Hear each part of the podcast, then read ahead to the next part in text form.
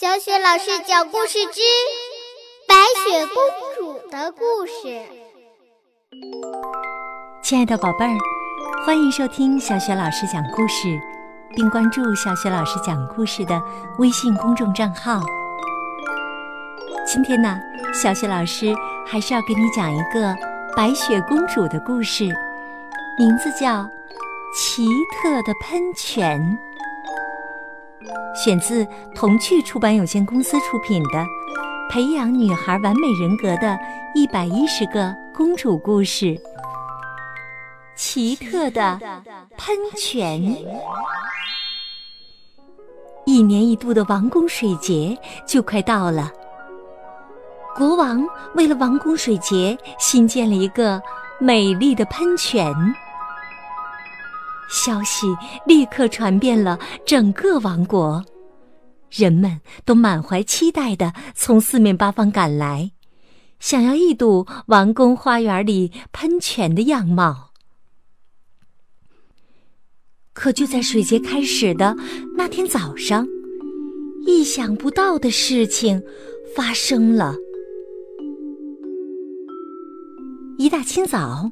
当国王去花园里视察花园准备工作的时候，得到了一个惊人的消息：原来今年的王室雕塑师根本就没有在花园中设计新的喷泉，花园里像平常一样，除了花草什么都没有。国王气愤的大声说：“这，这真是太不像话了！”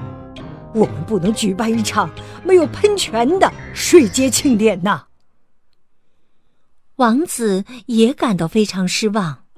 他说：“天哪，臣民们都得到消息赶来了。这样的话，我们还不如干脆取消今年的水节庆典。”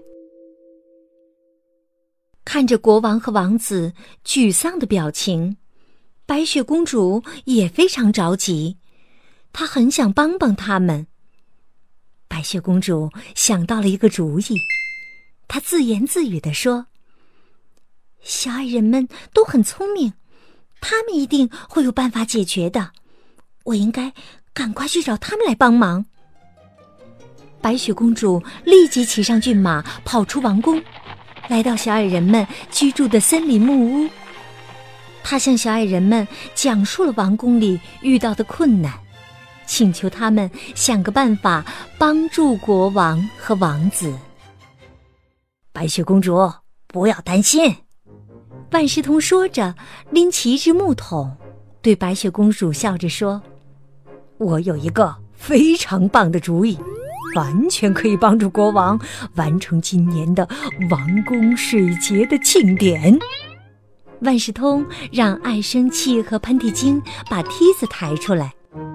再叫其余的小矮人们每人拎一只木桶，他大声的招呼着：“跟我来！”然后带领小矮人们跟着白雪公主一起向王宫出发。小矮人们来到王宫花园，他们找到了一座塔形的雕塑，迅速的为这座雕塑做了一些改变。接下来。他们把各自手里的木桶都接满了水，拎着木桶轮流上了梯子，站到雕塑顶上去倒水。